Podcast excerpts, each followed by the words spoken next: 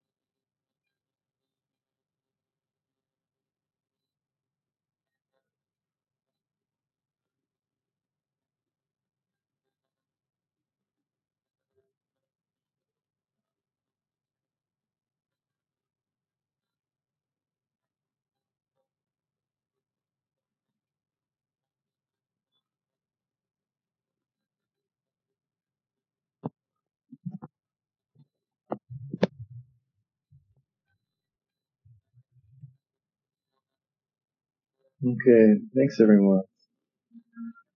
So, what I was saying earlier about how this is such a foundational topic that we tend to not think about it. It was only while we were doing the refuge prayer that it occurred to me, like, oh, this is the topic today. we just chanted the refuge prayer, and that's what we're going to talk about. So, um, what we said in Tibetan, um, just as a refresher, if you don't know, is to the Buddha, Dharma, and Supreme Assembly, uh, I go for refuge until awakening. Through the merit of my performance of generosity and so forth, may I accomplish Buddhahood for the benefit of beings. So, before we start, is there any um, any questions um, that I can kind of weave into the talk today? Does anyone have any specific questions about refuge or the ceremony or anything like that? We can get to them at the end too, but I just thought I would try at the beginning as well.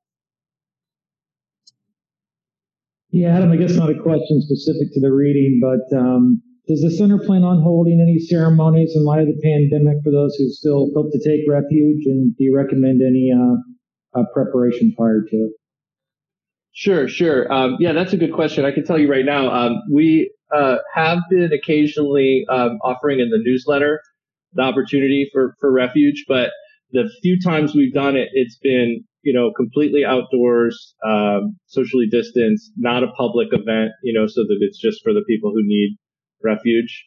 Um, so it it's something we can do. If if you're interested or you know someone who's interested, you can email me or Lama Kathy, and we can uh, see what we can arrange. Um, but it is, uh, you know, there there are still opportunities for it, but it's kind of on on demand at the moment, and and of course, uh, you know, sticking completely with you know outdoors, masked and all that stuff. So, um, as far as preparation, um, I think the most important thing would be to to uh, communicate with a teacher. You know, like be talking to uh, Lama Kathy or Lama Tom or I, and, and you know, we can put you on the right path, kind of see where you're at, and and go from there. Thank you. You're welcome. So, um, we're now in the, I think this is the sixth or seventh class of this Gampopa uh, book uh, sort of orientation. And as you've already seen, this is a really detailed um, description of the path. The, the, type of text it is is a Lam Rim text. Lam means path and um, Rim is stage. So this is like stages of the path. So this really guides you, um, you know, gives you everything you need to know along the way. And um, so this section that we're doing today with refuge is actually the beginning of a section uh, uh, titled "Developing an Attitude Towards Bodhicitta."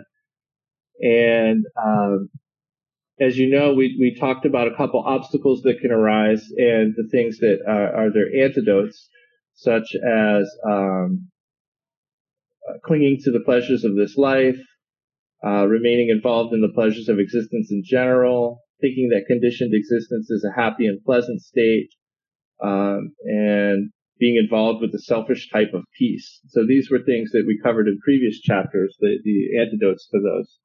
Um, this section begins now what we need uh, to cultivate bodhicitta, and and it's actually the um, the remedy to not knowing how to accomplish Buddhahood. Because um, even if we sort of did everything, um, if we only created white seeds of karma, good good karma. Uh, without the knowledge of how to actually attain Buddhahood, we still couldn't do it. So this this is the the uh, remedy to that. Um, and one of the things Thrangu Rinpoche says here is among all the means that one has to know in order to accomplish Buddhahood, the main point is the very pure motivation, the mentality of enlightenment, the wish to accomplish Buddhahood for the sake of all sentient beings, which is the precious bodhicitta. And bodhi means um, awakening, and chitta is mind. So bodhicitta is this mind of awakening. And I think I can say, at least for myself, I know uh, I tended, I still kind of tend sometimes to compress that idea down into like um, trying to benefit others. Like that's like sort of a quick little definition. Uh, and it's understandable how you can kind of get there because if we think about the Four Noble Truths, the Buddha said that uh, suffering is a part of life and um, that suffering has a cause, and that cause is clinging or fixation to the self um, which also becomes any kind of clinging or fixation. And since it has a cause, if we remove the cause, we can experience the cessation of suffering and that there is a path um, to achieve that cessation of suffering. So the, the, the cause there being the key, since uh, we know that we're experiencing suffering, we do experience suffering in, in samsara, cyclic existence. So we want to somehow overcome that suffering. And so we need to remove its cause, which is this fixation on the self. So um, that's sort of the big takeaway that, that we can work with from that is that attachment is a problem. And so and all Dharma practice, whatever it is, exists in order to help us undo that attachment. So it's sort of easy to see how we could end up at this like um, bodhicitta means benefiting others thing. And it's not wrong, but what it actually means is is the wish to attain supreme awakening ourselves so that we can benefit all sentient beings, put them in that same state. And I think that's important to remember for a couple of reasons. I mean, one of them is I think all of us have a tendency to uh, maybe overlook ourselves sometimes to our own detriment in our effort to benefit beings. You know, maybe we don't cultivate the same compassion for ourselves that we're trying to cultivate for others. But, you know, the, the compassion that we're trying to cultivate, uh, perfect compassion, you know, is impartial, you know, so that does include us too. Um, so it's important to remember that this, this wish of bodhicitta is this goal of attaining Buddhahood. You know, like we, we want to attain Buddhahood. And the reason that that's important and the reason that that is beneficial to others is, I mean, just look at the vast activity of these enlightened beings that we see in our world. You know, if we think about Khenpo Karthar Rinpoche, uh, His Holiness Karmapa, Tai Situ Rinpoche, Dalai Lama, like all these people and the benefit that they can bring beings with just a look or the sound of their voice, you know, um, that comes from their attaining levels of realization, you know, so their ability to help beings is so much vaster than ours and so much more skillful because they've aspired to Buddhahood for the benefit of beings. So we can't just boil bodhicitta down to like, oh, I need to put everyone else before myself. You know, like it, it's this wish to attain Buddhahood, you know, this, this, this burning, you know, uh, good kind of desire, this beneficial desire to attain Buddhahood for the benefit of all beings. So we need to earnestly aspire to that state. And um, the means to accomplishing Buddhahood, as Thrangu Rinpoche said, the primary means is bodhicitta. So um, a lot of what we, we talk about moving forward from here is is related to something we'll get to at the end of this chapter. Um, they use an analogy um, like if, if bodhicitta were a monarch, you know, and we were going to invite bodhicitta in, you would want to prepare the space, you know, properly. You know, you would want a space that was clean and well cared for and, and well appointed. And this is kind of what we're trying to do with our own mind stream in order to welcome bodhicitta in um, properly. So, hence the need for this the content of this chapter, you know, which is uh, exploring the foundations for developing bodhicitta.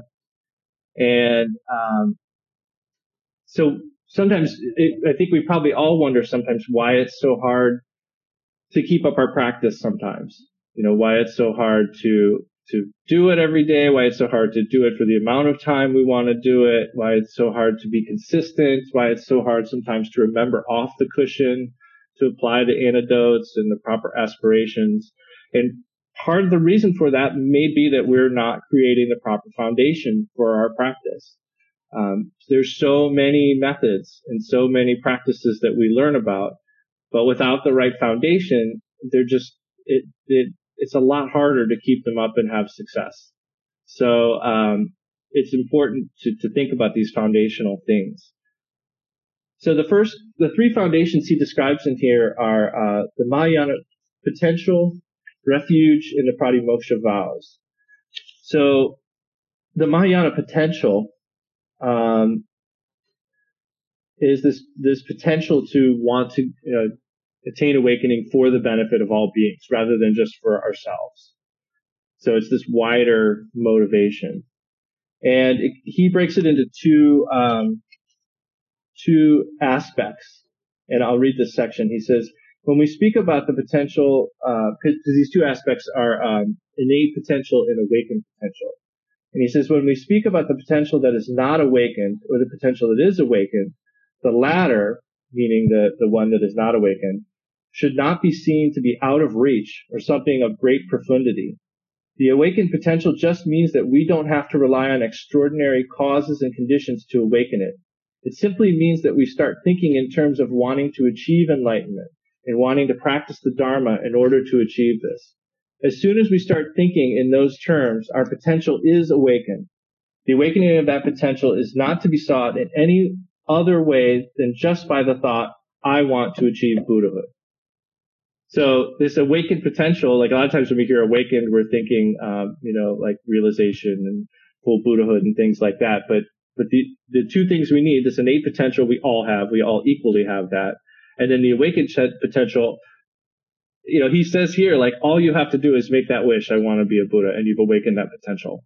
So having that wish is a very simple um, foundational thing to just to, to keep that wish, to think about it, and, and keep it at the, the forefront of your mind. So um, the second aspect that we get to here is is refuge, and um, he says uh, refuge is something that we will need all the time until we accomplish Buddhahood, and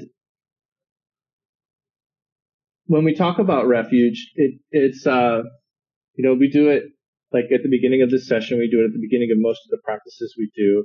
Um, it's something that when we first learn it, it's probably the word refuge even, we don't use that often. We don't think about that word frequently in this culture, you know.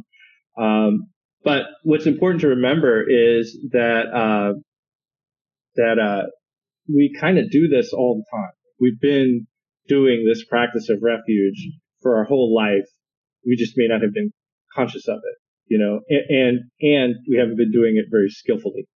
So we're constantly, and what I mean is, um, when we find ourselves in situations, there's, there's very obvious situations, like, um, if we're sick or in danger, you know, we, we're looking for some kind of safety. We're looking for some kind of refuge. You can think of refuge as like, as protection, you know, like an umbrella gives you refuge from the rain.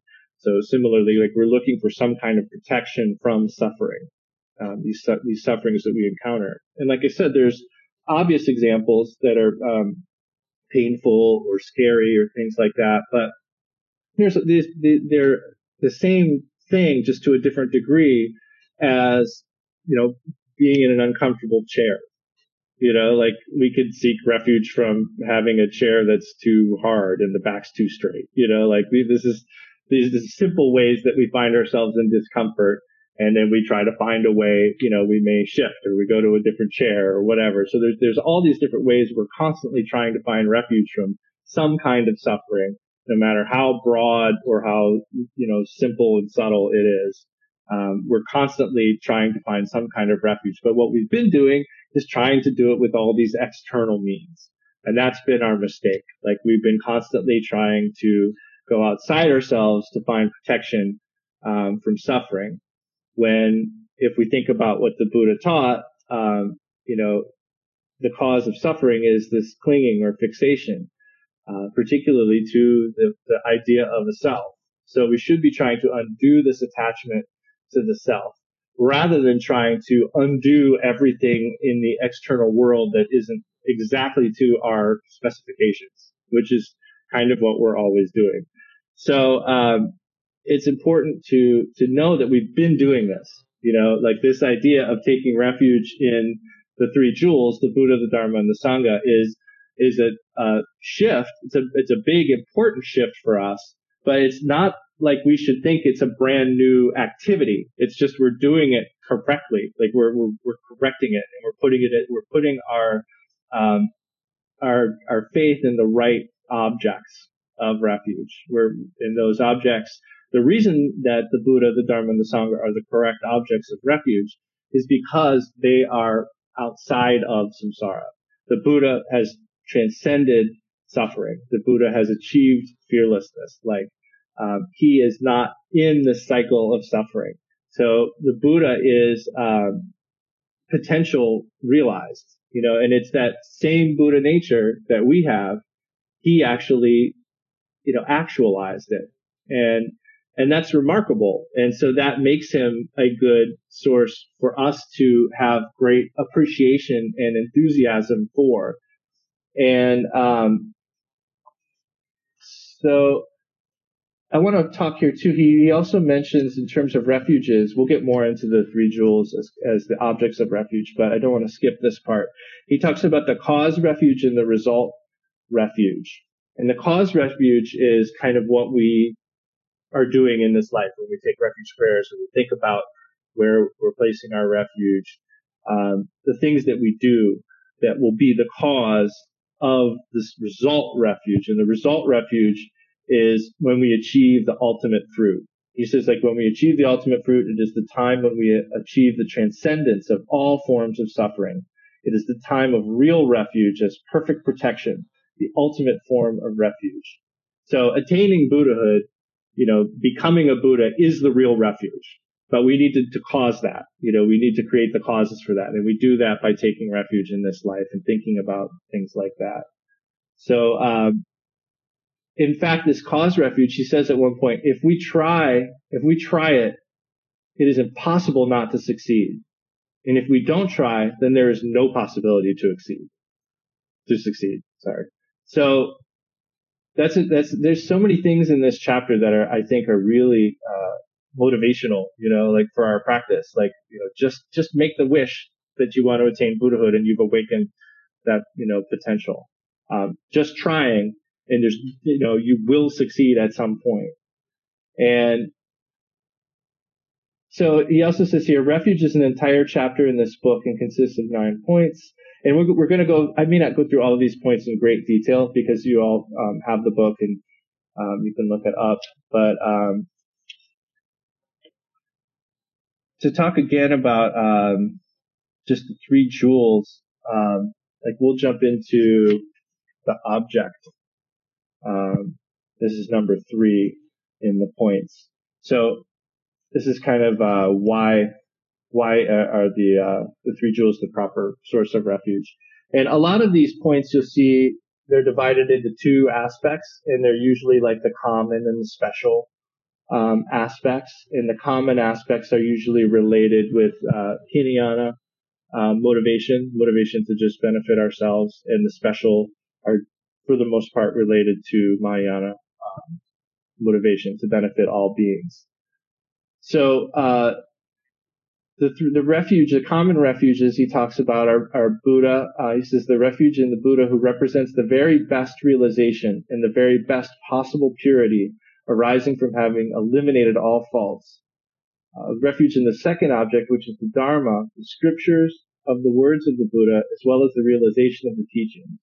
And the third object of refuge is the Sangha, the Sangha of ordinary beings, and the Sangha of realized beings. These are the three jewels. Then the special refuge is in three parts. This becomes a little more, um, a little more heady. The first objects uh, are the objects abiding directly in front of us. The second is the object of direct realization, when an object is really understood. And the third is the ultimate object of refuge, suchness. So uh, I don't want to go through all of these, but the uh, first thing he talks about is in terms of the Buddha. Uh, I really like this. Uh, he talks about faith in the Buddha, and he describes it as uh, very deep appreciation for what Buddha stands for, to acknowledge his great qualities for what they are.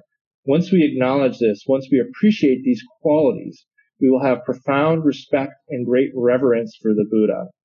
But more than that, we will have the aspiration to achieve the same things ourselves. And out of this aspiration, we will want to practice as intensively and strongly as we can. This will give rise to diligence. And once we have diligence, automatically understanding will arise.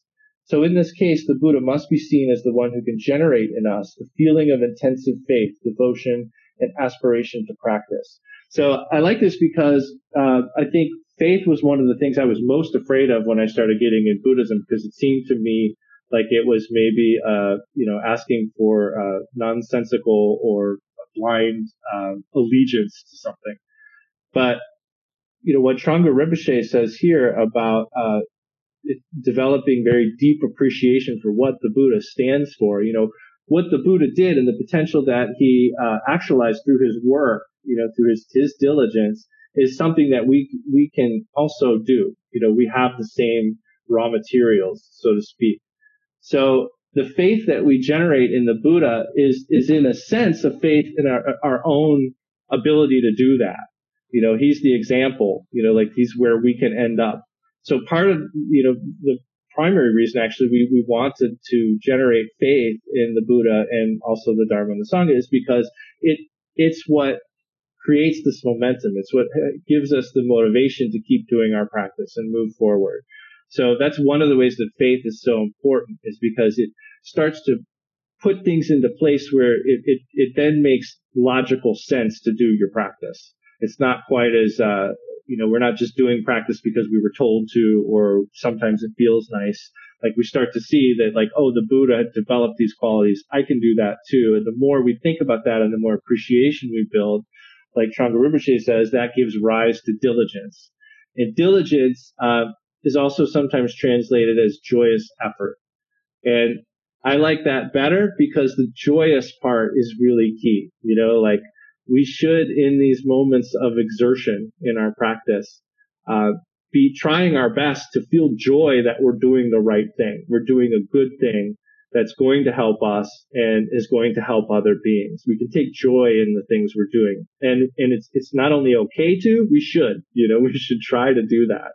So um, there are, um, you know, honestly, sometimes I fake, like, sort of force myself to smile while I'm doing prostrations or stuff. If I'm not thinking about it, like, I'll kind of force a smile. But if you ever force a smile, you notice then it kind of starts happening naturally a little bit after that, you know. So if you can, in the course of doing your practice, like try to make yourself smile a little bit and feel the joy, like it'll start to come, you know, and you'll probably feel some of that joy. And then all the work becomes a whole lot easier because you realize you're, you know, it, you're doing something that matters. You're doing something meaningful. You're doing something good. You're also starting to kind of just attach the feeling of, uh, of a good result to the cause you're in the midst of creating.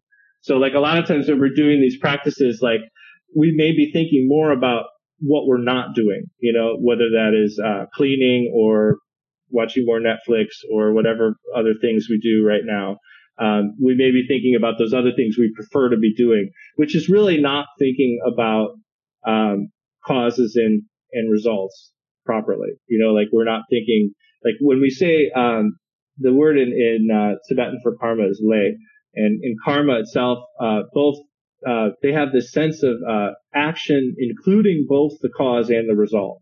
So it's this way of thinking about things we're doing that includes both what we're doing and what it will lead to. And, you know, if we were doing that more often, we would make a lot better choices. You know, like usually we kind of are focused on just what we're doing right now. But if we could start to think about the actual results of what we're doing, um, we can start to make better decisions and we can feel good when we make these decisions like to practice that require some exertion. You know, they require a little bit of discomfort. You know, they require to maybe they put us in a place that isn't our exactly ideal uh, situation, you know, then that's a, a lot of what Dharma is. We're trying to undo this attachment, you know, so we're going in the course of that, we're of course going to end up in these situations that we're not used to. They feel a little bit different. So a lot of this training is just realizing that, um, that it's okay to do these things. And it's, in fact, it's great to do these things. And we're so lucky to even be doing them. So, uh, so that was off of the point about um, faith in the Buddha.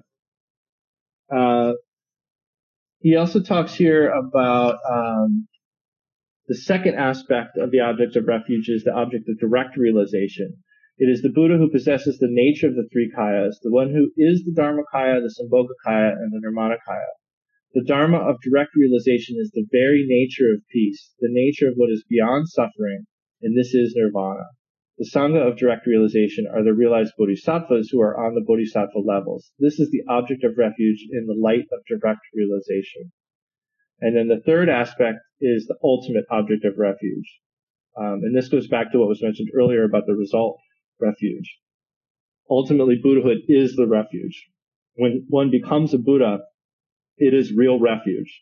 So refuge in the ultimate sense is becoming a Buddha oneself, referred to as the real refuge. Then there's a couple other points here about the time, the motivation. Um, and again, the motivation we want to cultivate is this motivation to attain Buddhahood for the benefit of all sentient beings. This vow can be taken, um, it initially uh, was given in the Hinayana context. And in fact, the words that are recited in the refuge ceremony say for this life, uh, you know, until the end of this life. But the motivation we cultivate um, carries that vow into future lives. When we make this vast motivation to benefit beings, we we we do the, we take the vow with the intention to do it for you know until we achieve Buddhahood. Um, so the motivation um, that we do this with is the, the Mahayana motivation. And then in terms of the ceremony, um, again, this is uh, is, is, certainly something that I would recommend everyone reads. I'm definitely not touching on every point in here because I didn't want it to be just a dry laundry list kind of thing. But I'm kind of picking out some points that I want to comment on. Um, but this is definitely this talk should be considered a companion to what what's in the book. Um, so in terms of the ceremony, um, it's important to both in, in an actual refuge vow ceremony, like taking the refuge vow from a preceptor, and also at home.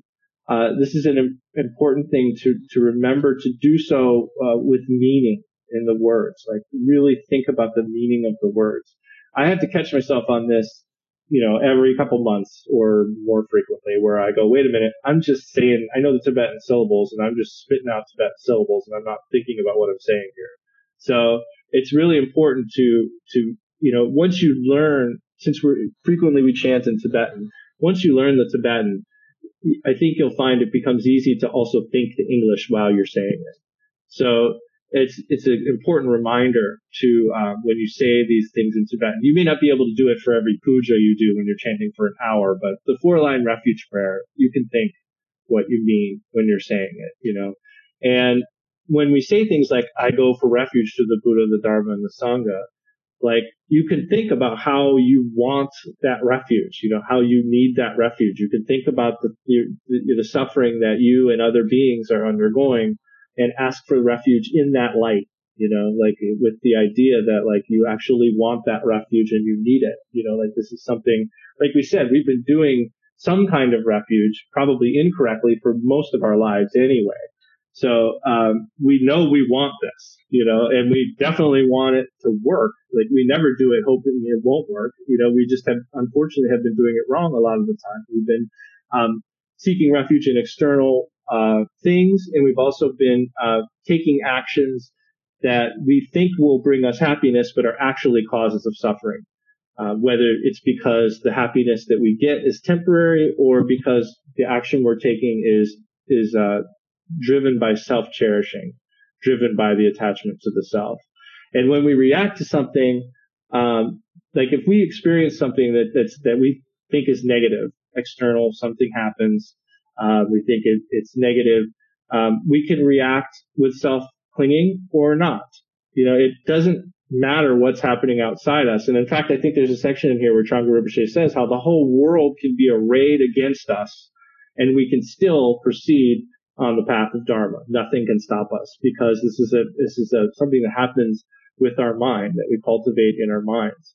So when something happens, we can look and see if we're acting with um, self-cherishing or with bodhicitta. You know, so um, so the uh, the idea of like doing saying these things with meaning um, is also related to this idea that like we need to undo this attachment. So part of doing that is is you know take these practices and really know what we're saying when we do it. And then the other thing is the vows that we take in a uh, refuge ceremony, like the the formal with a preceptor, um, you know, when you begin the Buddhist path, or day to day. Uh, it's important to remember that these vows are from an unbroken lineage.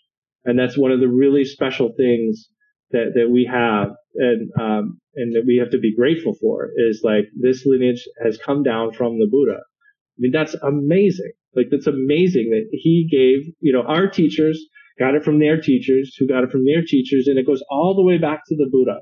And there are uh, major world religions that whose lineages have, have been broken, and it's unfortunate, like because of persecution, you know, and things like that. Like it's happened, you know, and but it we, we've made it, you know, like this like Kagyu lineage has made it, and, and many Buddhist, you know, uh, faiths have, have their lineages remain unbroken.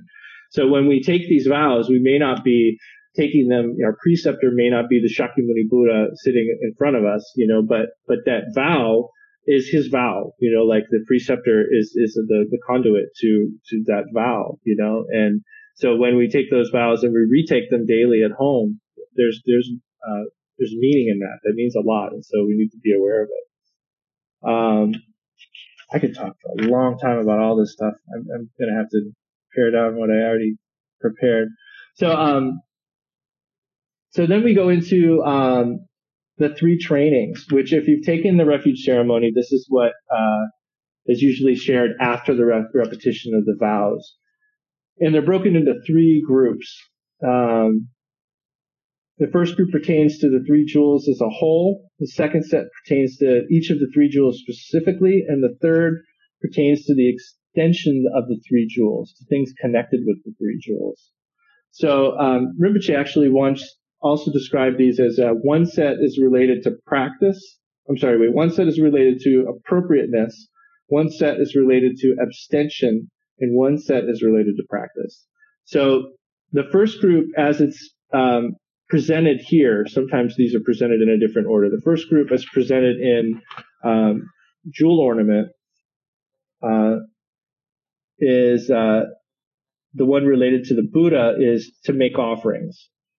And uh, he talks about why we make offerings. In, in, any, you know, any teacher, they always make this, they always say, you know, when we make offerings, we don't do it because the Buddha's thirsty or the Buddha likes nice, colorful fabrics, you know, like we do we do these practices to help uh, to increase our own enthusiasm, uh, to help build our own appreciation, and um, and to practice generosity, to to you know help to make this habit of being generous, and offerings is a practice that is for me is a really special off the cushion practice. I love um, offering anything awesome. You know, like anything I see during my day, beautiful sunsets, great food. Um, and this is a wonderful thing. Like, and I, and that's one of the ways I know that I'm doing okay in my practice is when throughout the day I think, oh, I want to offer that for the benefit of all sentient beings, you know? So that's a great thing to try to cultivate throughout your day is to try to, whenever you see or receive anything wonderful, to almost instinctually offer that to the Buddhas and the Bodhisattvas so that you can attain Buddhahood for the benefit of all sentient beings. So offering is definitely something that is, is part of the general trainings in, in, in, a formal sense, but this is something you can do throughout your day. Uh, the second training is to never forsake the three jewels. Um, and the third is to always keep the three jewels in mind. And um, Rinpoche, when he would talk about those last two, um, he said them as be diligent in going for refuge in the mornings and evenings. That's sort of a specific way to never give up on the three jewels. And then the last one was to always keep the three jewels in mind. Rinpoche said, relying on holy beings, pursue the Dharma and conduct yourselves in accordance with it. Then the second set are the uh, specific trainings, and these are the ones related to abstention. And uh, they are having taking refuge in the Buddha. Do not take refuge in mundane deities, and that's um, its literal meaning. But it's also, you know, just don't take refuge in anything that's not a proper source of refuge. You know, anything that's that's of, you know, so, of samsara is not going to be uh, able to help you transcend samsara. Rinpoche used to always use the analogy of uh, like a prison cell. Like if you're in a prison cell with somebody, you don't turn to the person next to you in the prison cell say, hey, get me out of here. You know, you gotta, you gotta go to someone outside who can actually help you. So, um, the second one is having taken refuge in the Dharma, do not harm beings. And, um, related to that, Thrangu Rinpoche says, uh, Once someone has taken refuge in the Dharma, they should give up harming other beings. This may sound like a very difficult thing to do, but actually it isn't that hard because, as we said before, everything depends upon the quality of our motivation. Everything is a matter of the right way of thinking. That is the reason why if we take refuge in the Dharma, then automatically this will imply not harming other beings. And granted, it's really tough for us to never ever harm another being. And that's part of our karma. You know, like part of our karma is we are not fortunate enough to to be able to move through this existence and never harm anything. But we have to do our best, you know, with our decisions. And so one of the first things I think of whenever I read this is meat eating. And His Holiness Karmapa has said it's best for us to try to reduce our meat consumption.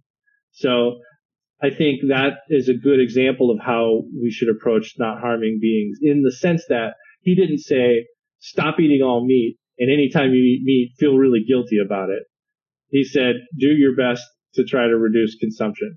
So I, my personal advice is I think when you have a chance to do these things like skipping a day of eating meat, you know, or picking a worm off of the sidewalk so that it doesn't get stepped on. You know what I mean? Like those are times when you're protecting life you know, and that's a, that is a good action. That's a virtuous action. So that rejoice in that, you know what I mean? Like that's something you should, you can feel good about, you know, and that, and again, feeling joy in doing that, making the joyous effort to do that is, you know, helps to build this momentum. So it's just another way to help reinforce these good actions. Um, the next one was, uh, having taken refuge in the Sangha, um, well, here, Thrangu Rinpoche says, uh, they should not associate closely with those who are not in the Dharma. And I'm just going to read his words here. We shouldn't misinterpret this to mean not associating closely with others such that we cannot eat, talk, or spend time with them. Instead, it means that we should not adopt their views and behave like they do. Basically, why do we take refuge in the Sangha? We take refuge in the Sangha because they are the ones who can accompany us on the path and help us to practice properly. If we stop having a close association with the Sangha members, then we won't have refuge in the Sangha who can help and support us. If we associate with others, then we start taking on their ways.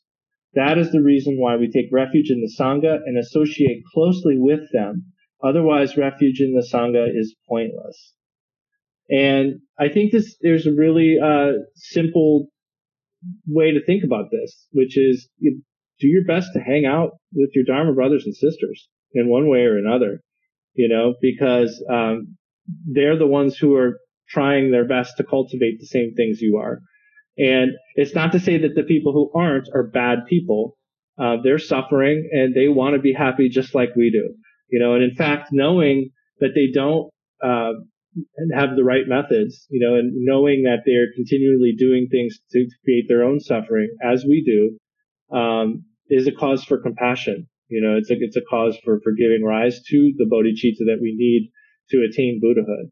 So none of this is to become sectarian or think that Buddhists are better than anyone else. It's just that we know that what we're trying to train in here is hasn't come naturally for us yet.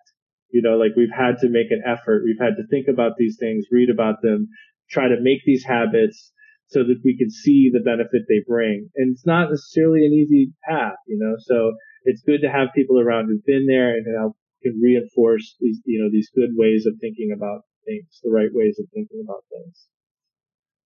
So then the third group is, uh, the common group. Um, these are related to practice. And these are, for instance, um, once we know, we should consider anything representing the Buddha is an object of respect because it symbolizes the Buddha. And as we talked about before, this idea of the Buddha is this idea of our, our, you know, what we want to become. So when we see images of the Buddha, of whatever quality, you know, it should inspire in us faith and we should treat it with respect. And then that by extension goes uh, in terms of the books and texts that we encounter because they're like the speech of enlightened beings and also uh, to Sangha members. Thrangu Rinpoche says, um, we should consider that anybody who helps us on the path of Dharma, even if only to a very tiny extent, is a very special person and someone we have to respect because they are the ones who help us travel on the path to Buddhahood. and he summarizes the uh, the he summarizes the benefits of refuge by saying um, the immediate and ultimate benefits. The, immediate benefits are that we are protected from the sufferings of the three lower states. The ultimate benefit is that through taking refuge in the three jewels, we are protected from all the sufferings of samsara, insofar as this will help us accomplish Buddhahood. And then the final aspect of this chapter is the pratimoksha uh, precepts, uh, pratimoksha vows. We think of these, uh, uh, we usually hear about these in terms of the, they're usually just called the precepts, you know, and, and there's uh, the four primary precepts are uh, not taking life, uh, not stealing, not uh, engaging in sexual misconduct, and not lying. And then um, the fifth one is they call it the branch precept, which is uh, uh, forsaking intoxicants. Because and it's the reason it's called a branch precept is because you know if you're you are using intoxicants, it becomes a lot easier to break the other four precepts. So these precepts can be taken in seven different ways, uh, according to like uh, monastics and lay people. Um, but this this is another uh, thing that we do to try to. Uh, this is actually where the analogy I gave earlier about welcoming uh, bodhicitta as a monarch. Um, he uses it here as like one of the three um, uh, reasonings for taking vows. And um, and actually, what he says is, uh, we would not invite a great king to reside in a place where there is filth and which is unclean, the place should be clean and decorated with many ornaments. Similarly, the king of bodhicitta cannot be invited to reside where our body, speech, and mind are not free from non-virtue and are stained with the dirt of negative karma. Instead, bodhicitta should be invited to abide where our body, speech, and mind are free of the dirt of defilements and are fully adorned with the moral ethics of abandonment. So those three, again, are the um, foundation for the cultivation of bodhicitta. And um, I'd encourage you, like the, obviously the meat of this chapter, so to speak, is the uh, is the the refuge vows, and um, that is like a lot of practices. One that you can carry off the cushion with you. It doesn't have to just be in the mornings and at night. Um, and you can look. Um, I would encourage you to look uh, at your mind in these moments where you experience any kind of discomfort and think about um, where you're going to go for refuge in that moment. You know, like what's something you can do? Like how, what can, you know, like one of the common suggestions would maybe be like the three objects, three poisons, three seeds of virtue slogan from Lojong. You know, like when we find ourselves in uncomfortable situations, we can make the aspiration that uh, whatever negative emotion we experience, that our, our experience of that contain the negative emotion of all sentient beings.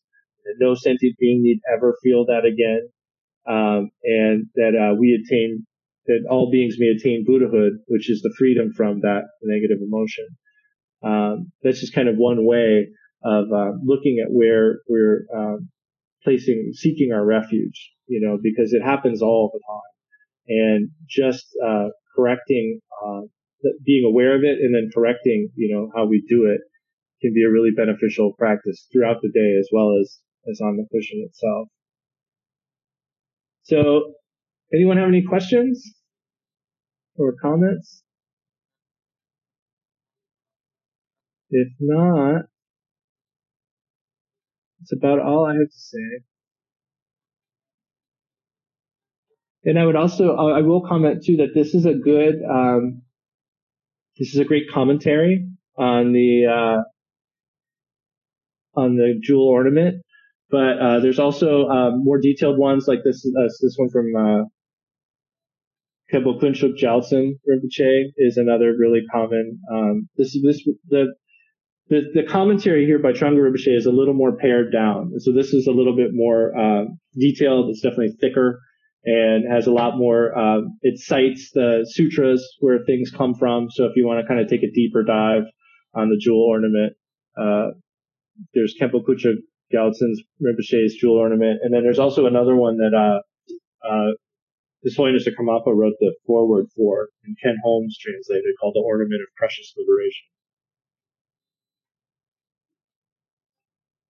So let's, uh, let's take a minute and, and quietly dedicate the merit of our practice today and making the aspiration that we may attain Buddhahood so that we can establish all sentient beings in that same state.